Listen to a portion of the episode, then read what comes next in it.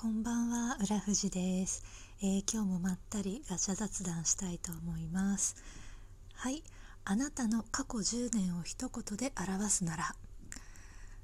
難しい。七転び八起きですかね。いや起きてるかどうかちょっと怪しいんですけど。なんか10年前だといくつだ？21か。22か。大学を卒業するくらいですよね。あって考えるともうそうか卒業してから10年近く経つんですね。恐ろしいことに 22はギリギリ大学生なのかな？まあそのくらいってことですよね。なんか結構いろいろあったなと思いますよね。本当に七転び八起きあのしぶとくここまでやってきたなという感じです。あのまあ、仕事面ですねどっちかっていうと。今3社目なんですけどやっぱり同い年で3社目っていう人あんまり数としては多くないかなと思うのでまあ今そんなに転職って珍しいことでもないとは思うんですけどあのー、まあいろいろあったなと。いう感じかな。すごいふわっとしてしまいましたけど。えー、個人的三大欲求。個人的三大欲求って何でしょうね？何かな？でも自分の欲で言うとまず睡眠欲。睡眠欲食欲。あと何かな？表表現欲求？表現欲？なんて言うんでしょうね。なんか表現をする表現行為がなくなると多分生きていけないんだろうなって思うのでそれかなと思います。表現っていうのは結構何でもいいんですけどあのこういうラジオトークとかも表現ですよね。一つあのお話をして自分を表現するっていう。あとはあの絵を描くとかダンスをするとかお芝居をするとか何かしらの表現行為をしてないといても立ってもいられないみたいな。何かしらそういうのがないとしんどいんだと思います、まあ、多分あの物心ついた時3歳からダンスをやってたんですよね。でそれもあって多分何かこう自分を表現してこう外に出すみたいなのが習慣になってると思うので全くそれがなくなるとダメなんですよね。何かしらしないとなんか気持ち悪いというかそれをやってることでこう自分を保っていられるみたいなところはあるので三大欲求の一つかなと思います。はい、えー、あなたの知り合いの外国人ってどんなキャラ？知り合いっていうか同僚しかいないんですけど同僚に中国人の方が何人かいらっしゃってキャラっていうと難しいですけどみんな頭いいです。あのみんな頭良くて美人？あの中国の方って綺麗な人多いですよね。今なんか流行ってるんですかねチャイボーグメイクとかって。ちょっと古いですか？もしかして。流行に疎いんでちょっとあれですけど。私の会社のあの中国人の同僚の子たちは3カ国語最低でも喋れるんですよ。あの内返しなので英語はもちろん堪能でで中国語は母国語で日本語もみんなペラペラっていう。でその日本語のペラペラさがなんか異常にペラペラなんですよね。もう本当にみんな達者でで英語ももちろんめっちゃ綺麗だし。ですごいまあ私の周りの子たちだけですけどすごいこうなんか向上心があって面白い楽しいコミュニケーション能力高いみたいな。うん。キャキャラっていう感じじゃないかもしれないですけど私の中でそれで結構中国の方のイメージが変わったかもしれないです。なんかそういう意味では実際にそうやって触れ合う機会って大事だなってめちゃめちゃ思って今まで、あのー、社会に出るまで本当に日本の中だけで日本人の人とだけほぼ触れ合って生きてきたのでなんか中国人のイメージって結構ステレオタイプなあのニュースとかで流れる中国人の偏ったイメージを無意識のうちに持ってたなってそこですごい気づいたんですよ。なんかうん、まあ、言葉を選ばずに言うならばあんまりいいイメージが多分そんなにはなかったんでしょうね。今思今思えばですけどすごい失礼な話ですけど。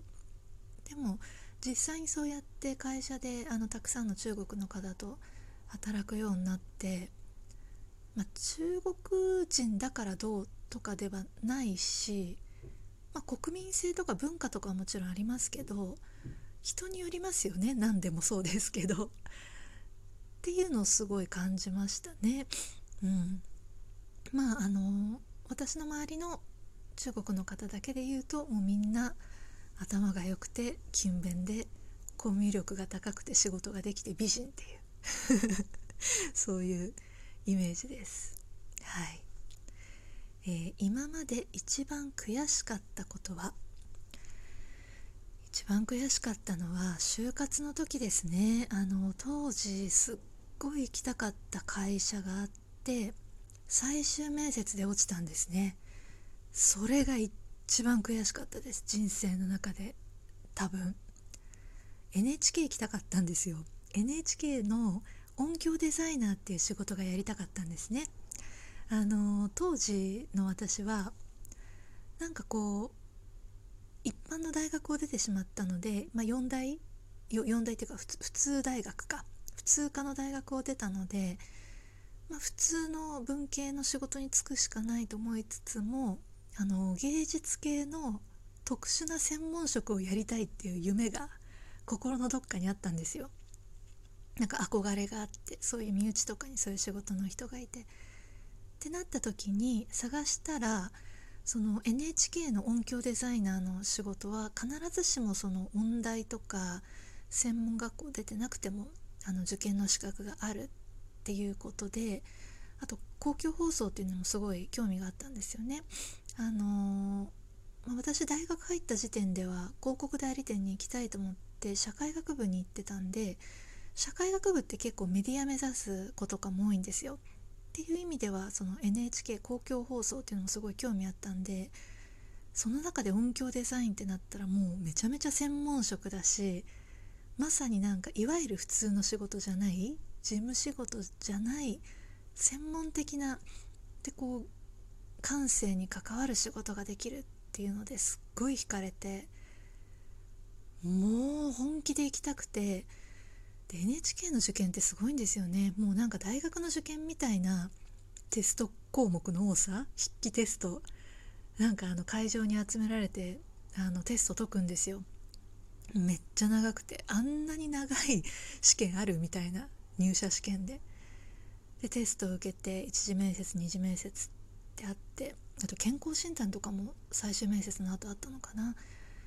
で私のその時当時は音響デザイナーって本当に1人しか取らないとかそういう感じだったので東京で1人だったのかな。なんかとにかく少なくてで最終面接で2人まで絞られてたんですよ。私とそのもう1人の誰かっていう。で落ちたんですね。もう最終面接で2人に絞られてるって言われた時点でもうすごいじゃないですか。自分としてはもうあと1人あと1人この最終面接をくぐれば私がもうその一度諦めかけた感性を生かした専門職に就くっていう夢が叶うっていうもうそこまで来てる。っていう状況で落ちた。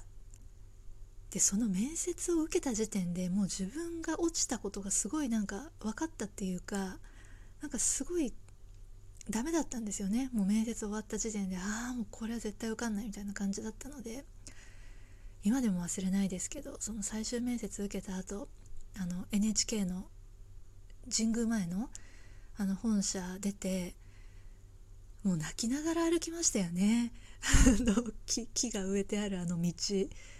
その後ケーキ屋さんに行って美味しいケーキ屋さんあるんですよ。テオブロマだったかな。結構ちょっと歩いたところに有名なちょっと高いチョコレート屋さんがあってそこのケーキチョコレートケーキ2種類確か買ってそう泣きながらケーキケーキを2つ買って家帰って2つ食べたの覚えてますね。あれが人生で一番悔しかったかな。あのあと少しで手に入りそうだったものが手に入らないのって一番悔しいなと思って。あの時の感情なんかあんまりもう感情としては覚え思い出せないっていうか感覚はもう忘れましたけど猛烈に悔しかったことだけは覚えてますね。うん。ああこれが悔しいとかこうやるせないみたいなことかっていう。もうそれこそ10年とか経ちますけどあれかなと思います。はい。ねえそうそうだったらどうだったんだろうなってあんまりなんかなんだろうなたらればを考え考え詰める思い詰めることってあんまりないですけどそれはやっぱり悔しいですね。今思い出しても。まあなんであんま考えないようにしてたのかな。でもなんか今話してみたら時間が解決してくれたのかその感覚も思い出せないくらいになってたので時間って大事ですね。今日の結論時間は大事ということで。はい。では今日はこれで失礼いたします。浦富士でした。